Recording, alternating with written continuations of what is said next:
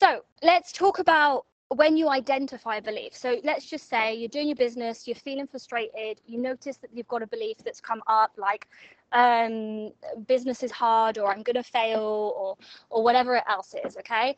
And you know, you, it's a belief that you've held your whole life. So you feel very resistant to the idea that it could be not true because when we've held a belief our whole life, we like there's we've got so much evidence for it being true because we've manifested so many evidences for it to be true. Okay, this is where it gets a bit mindfucky.